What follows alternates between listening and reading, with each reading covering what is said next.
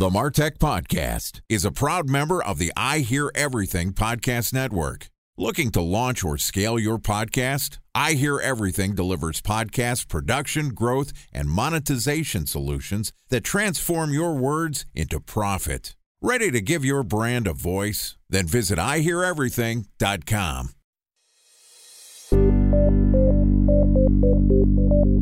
From advertising to software as a service to data. Across all of our programs and clients, we've seen a 55 to 65% open rate. Getting brands authentically integrated into content performs better than TV advertising. Typical lifespan of an article is about 24 to 36 hours. If we're reaching out to the right person with the right message and a clear call to action, then it's just a matter of timing. Welcome to the Martech Podcast, a Ben J. Shap LLC production. In this podcast, you'll hear the stories of world class marketers that use technology to drive business results and achieve career success. We'll unearth the real world experiences of some of the brightest minds in the marketing and technology space so you can learn the tools, tips, and tricks they've learned along the way. Now, here's the host of the Martech Podcast, Benjamin Shapiro. Welcome to the Martech Podcast. Today we're going to discuss the strategy and usage tactics behind building a marketing list. Joining us is Brian Kurtz, who is the founder and CEO of Titans Marketing, which is a consultancy focused on list building and making the connection between out of home and digital marketing. Brian is also the author of Over Deliver How to Build a Business of a Lifetime, playing the long game of direct response marketing. And today Brian and I are going to talk about the process that he uses to build and or buy a marketing list. Okay, here's my interview with Brian Kurtz, the founder and CEO of Titans Marketing. Brian, welcome to the Martech podcast. Great to be here. I'm excited about our conversation today. Excited to have you on the show. Always great to connect with a fellow marketer and somebody with a tremendous amount of experience, and you're an author as well. So it's an honor to have you on the show. Just to start off, I mentioned that you're a founder of a consultancy and you're also an author. Give us the 10,000 foot view. Tell us a little bit about yourself and your company. I'll give you a 40 year career in two minutes. I spent 34 years helping build the company Boardroom Inc., which was a newsletter and book publisher, also a marketing, iconic marketing company. And when I left, I decided that those who've done it need to teach it. And the guy who wrote my forward to my book, Jay Abraham, actually says it's my moral responsibility to teach it, but he kind of lays into me when I'm not teaching it. So I'm committed now for the next 34 years to teach everything that I did and plus keep learning about digital marketing and how my experience in offline and online applies to everything that's state of the art today. In my new company, Titans Marketing, which is about five years old, instead of marketing to millions of consumers with newsletters and books, I market to businesses that have major direct response marketing arms, or they are a direct response business itself. And I'm trying to have them go out and multiply and go forth and seek out as many customers as they can using the techniques that I used at Boardroom. So you have a long and prolific marketing career, which has spanned the pre-digital revolution and obviously now getting into the use of data and technology, new formats of marketing. Talk to me a little bit about how you see the purpose of building a marketing list and how has that changed from the pre-digital era to the way that we think about building a marketing list today? So chapter 3 of my book is how paying postage made me a better marketer. And it's not because direct mail was better or worse than digital marketing, but we didn't have digital marketing in the 1980s. So in building a list, it was really about you had to go out with the best offer. A lot of times sending out an offer without getting any money up front, what we called a bill me offer. And the best way to build a list was through aggressive promotion through an offer that was either a bill me, a trial, a free book, and the thing about that is that indirect mail, you could do credit screens up front. So today online, you'd be very reluctant to send out a $30 book that costs you maybe $8 to someone without getting any money up front. Whereas in the days of when I was doing direct mail, you could do it because you could have credit screens. You'd know where the bad debt people are before you mail to them. So you wouldn't mail to them. And then you could mail to people who were more credit worthy And therefore, you could build a list a lot faster without losing your shirt. So that was a big, big difference in how we built our list at Boardroom in terms of bill me offers. So this is pre-digital era and you're able to screen people based on what their credit score is. So you're going and somehow collecting people's information, running to see who has good credit, and then you're sending a book to them that is a sale price of $30 takes you 5 bucks for the book and 3 bucks for the mail.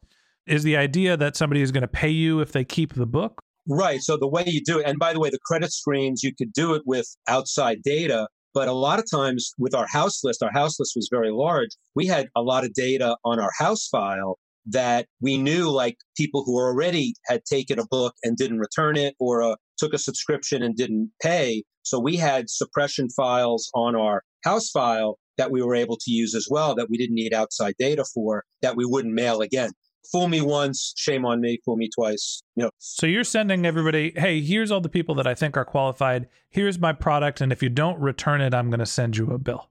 Actually, the book went out with a bill on top of it. We called that an acknowledgement, but it actually was an invoice. So just to give you the sense of how this was done, the book went out in the mail, cardboard box, addressed with an envelope on the outer box. And when they ripped off the envelope, and went inside, it was actually acknowledgement of their order and there was an invoice in there. Now, it repeated the offer in the original promotion that said, yes, if you keep the book, you have to pay for it or return it to us, no obligation. And if they kept the book and didn't pay on that bill, they'd be in a billing series reminding them that they have our book in their house and they have to pay.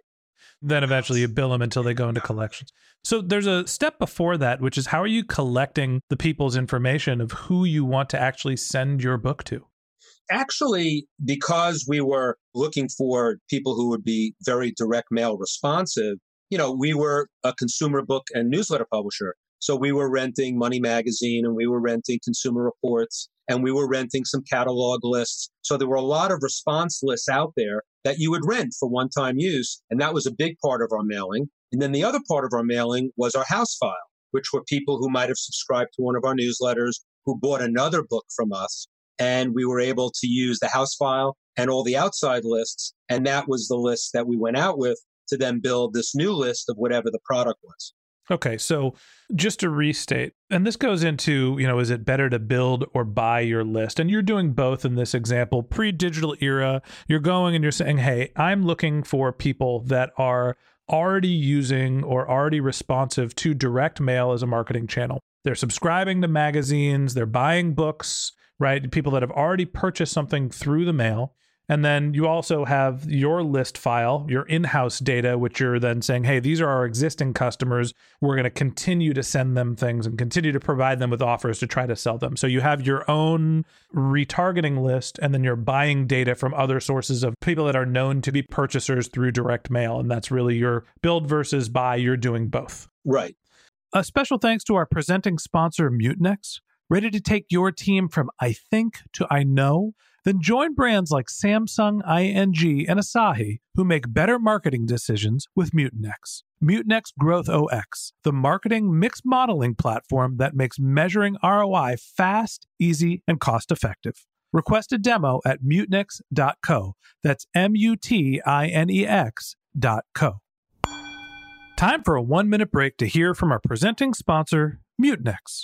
In 1919, John Wanamaker said, Half the money I spend on advertising is wasted. I just don't know which half. Well, the advertising landscape has changed since then, and instead of reaching your audience on two channels, you're probably reaching them on 20. Turns out John didn't know how easy he had it. But that doesn't mean that you should give up on striving towards marketing effectiveness. No matter how complex your marketing strategy is, Mutinex GrowthOS is the market mix modeling platform that measures the impact of marketing on your bottom line. Mutinex's market mix modeling platform calibrates your insights against the latest market conditions so you can make media and marketing investment decisions confidently and quickly. Ready to take your team from I think to I know? Then join brands like Samsung, ING, and Asahi who make better marketing decisions with Mutinex. Mutinex GrowthOS. Your best decision starts here. To learn more about Mutinex, go to mutinex.co. That's M U T I N E X dot co. Okay, here's the rest of today's interview.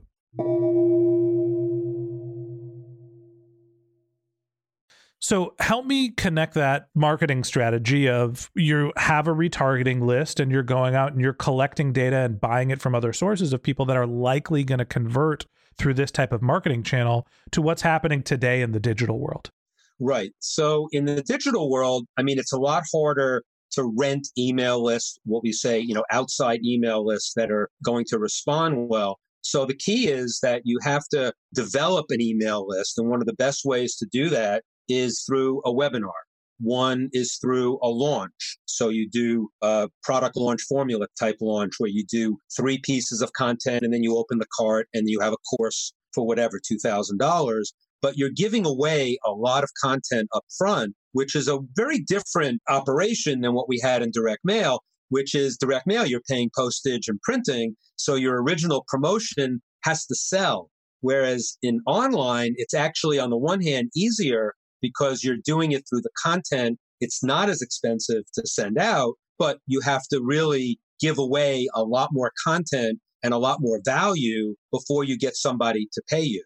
So it's a different process, but it's somewhat the same because you're looking for people who are most like the people that you think will buy. And one of the best ways to do that, like in the launch or in the affiliate marketing, that's an amazing way to build a list because if you can find an affiliate or another marketer that has a list of people that is similar to yours, they will actually mail for you your offer and they'll endorse it and it would be something that their audience would like and then you split the profit. So you're not in the direct mail situation if you're going out to an outside list, you're paying a cost per thousand for the list. And in the email and online area, more times than not, it's more of an affiliate deal where someone's mailing for you because they're not giving you their list, but they're mailing for you. And then you split the sales 50 50. But if you do an opt in, as opposed to selling something online, you actually get the names onto your list and then you can try to sell them over time. So it's a different process, some similarities and some differences. So, the idea in the pre digital era is you are building a list, whether you're collecting data from outside vendors or they're your retargeting list your existing customers. You're going to filter that down and segment it to the people that you think are specifically likely to be your customers. And then you're just sending them a book. And if they don't return it, you're going to start charging them. So, your investment is really in the production of the book and the postage and obviously the cost it is to get your data to understand who you're going to send your list to. But the cost is really an upfront cost of getting your product into the person's hands. And then there's some effort on the back end to try to do collections. And the difference now in the digital era is you're not sending physical products to people. Your investment goes into still acquiring the data, making sure that you are building a list in an appropriate fashion. But then you have to develop more content up front to try to sell people into the idea of purchasing the product on the back end as opposed to just sending it to them and hoping you can collect. Yeah, and the tricky part in the online area is that the products are usually digital. So you're not going to send somebody a digital product for free and then hope they pay for it. So you've got to give them enough content to say, I really want this product. I've gotten a lot of good value from the promotion, whether the three videos and a webinar, and now we're going to sell you the product for $2,000, but they have to give you the credit card and then you deliver it digitally that is different. But the interesting thing, and to connect the two, is that the one thing that's missing in today's marketing environment is doing offline marketing to an online list. And you'd say, well, why would you want to do that? You just bypassed all of the costs in offline marketing and you bypassed all of the heavy lifting, as it were, on direct mail and you got them on a digital product. So you're golden. You're all set. But the thing is, if someone buys a $2,000 digital product, you don't know what else they might buy in the succession. And then I believe that many more companies who are in that world could actually come back to an offline, a physical product because they've already established that this person has credit worthiness. They've already bought a digital product And if they don't return it, why not create a physical product, either a version of the digital or a more advanced product or even a course that's not part of that? And you could find out what part of your list prefers digital, what part of your list prefers physical. And some could do both, some could do one or the other, and some could do in addition to. So I think that there's a, in my book, I call it O to O to O. So this idea of offline to online to offline, it's really you want to meet the customer where they want to be met as opposed to what you feel like doing. And although most things are online today and most things are digital, direct mail doesn't have the growth that it had, but it certainly has a place in the marketing environment. And I see some amazing situations where you've got people buying digital product, but they're able to then create a physical product in addition to. So it's an and, not an or. And I think that there's a lot of opportunity in marketing today to do both.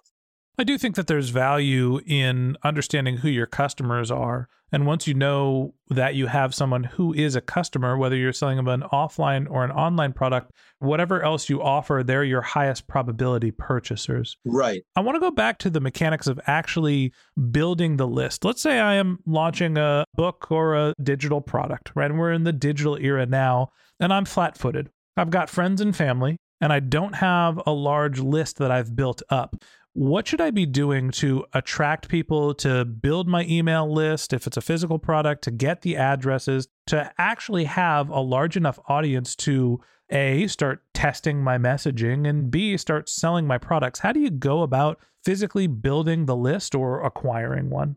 If it was direct mail, so let me start there, you'd be able to rent lists, rent outside lists. And since you don't have a list of your own, you can rent any list and you want to rent lists that are going to be most applicable to your product. And that's a whole process in itself. You go to a list broker, you look at the most obvious list that you could find and you test a few, you get some response, some work, some don't, and then you go on and you pyramid on some other ones. Online, I think the most interesting way to do it and the most cost effective way to do it is to do it through affiliates or through a launch. So if you have a new digital product, you have no list and you want to go out and find lists, you want to go find people who have lists that are either similar. You're going to go by the same process that you would if you were in direct mail because you want to find lists, but you have to dig a lot deeper because you have to really research who's got the products that would be most applicable to your product and set up an affiliate. So an affiliate deal is usually 50 50 on the sales, one of the things you might have to do if you're new to the market, you probably have to make some promises to them on reciprocity so that when you do have a list of your own, that you'll then do a reciprocal affiliate deal for them to launch their product to your list. But I think that's probably the easiest way because you don't have to put out money for the list. You can get good lists, but you have to spend half the revenue to get the list. And you can do that in a variety of ways in terms of getting the names from that affiliate.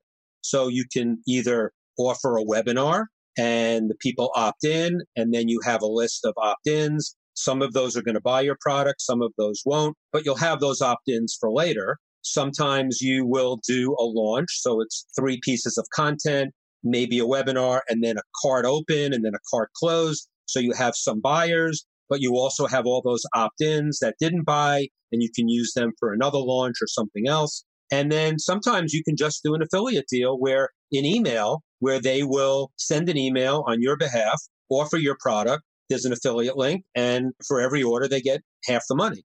But that's probably the best way to launch a new product if you don't have a list. So the difference is finding outside email lists that are going to convert are going to be very, very difficult. And then within the launch or within the affiliate deal, you can try some Facebook ads and you can try some Instagram ads. Those won't be the bulk of what you do, but you'll get some stuff around the edges. And that's how you begin to build a list. Okay. So if I had to recap some of the things that you're saying, if you're looking to build a list and you're focused on direct mail, are there list brokers that you recommend, like who are best in class? I hate to say this, but it's a little bit commoditized that everybody has access basically the same lists. They have to be creative in their list selection, list segmentation of the list that everybody can get. And that separates the good from the bad. But I think anybody who is practicing list brokerage at one of the large list brokerage companies, and those include American List Council, the specialists, Info USA. There are some big list brokerages, and you want to find in that company a list broker that might know your category, might know what you do. So, you know, you can go to SRDS, which is the Standard Rate and Data Service, which is a directory of lists, a directory of brokers and managers, and take a look and see where the lists are that are closely related to your list. And then see if there's someone in that brokerage, call that company and see if there's someone in the brokerage area that knows women's clothing, if you're in women's clothing, or high tech, if you're in high tech. But it's actually important, even though it's commoditized, what you want is someone who understands your category, which is very important. Okay. And on the digital side, you recommend going through affiliates to do your list building. And so this is looking for someone who is in a similar category that has already done some marketing and is willing to do marketing on your behalf at a cost per acquisition model. And that de risks your launch costs. Are there affiliate channels or places to find the right affiliates that you recommend?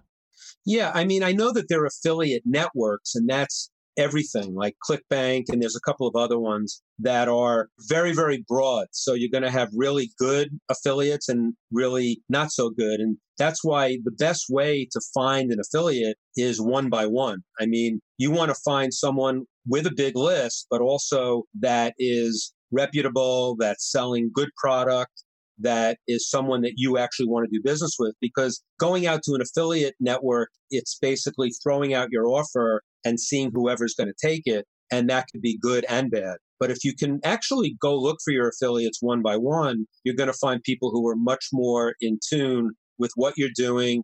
And it's funny, you know, there are people who've been doing launches for years and affiliate deals for years. And it's always like the 80 20 rule that 20% of your affiliates get you 80% of your business, or maybe in some cases it's 10% of your affiliates get you 90% of your business. And that's because they're relationships that are developed over a period of time. If you're just starting out and you want to go to an affiliate network just to get some traction on your offer, that's one way to go. But I think long term, you're going to want to look for particular, because I think a real affiliate becomes a real partner. And that's a much better way to go about it.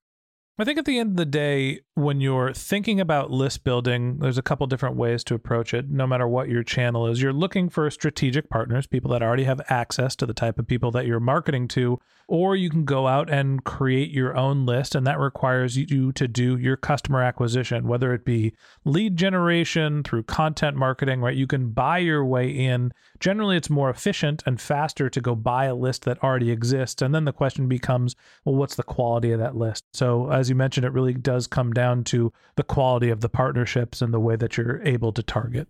And that's true offline and online with the brokers and managers in offline to make sure that you're getting good lists and in online the quality of your affiliates and people that you're doing exchanges with. Okay, great advice. And that wraps up this episode of the Martech podcast.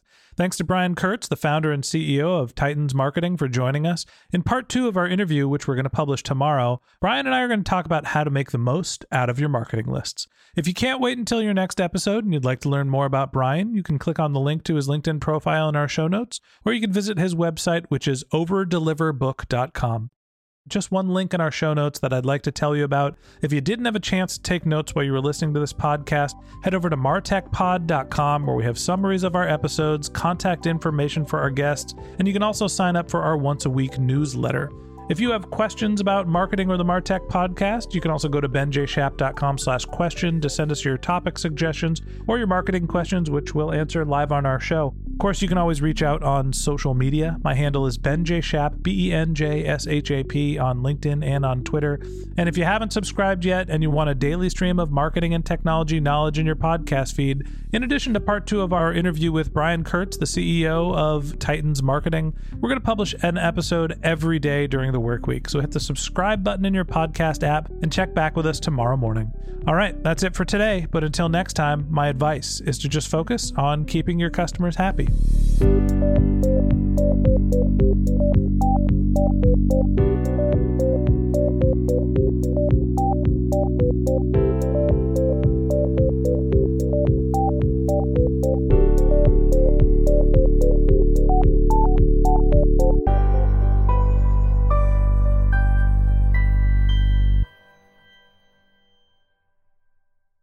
Thanks for listening to the Martech Podcast, and I Hear Everything production.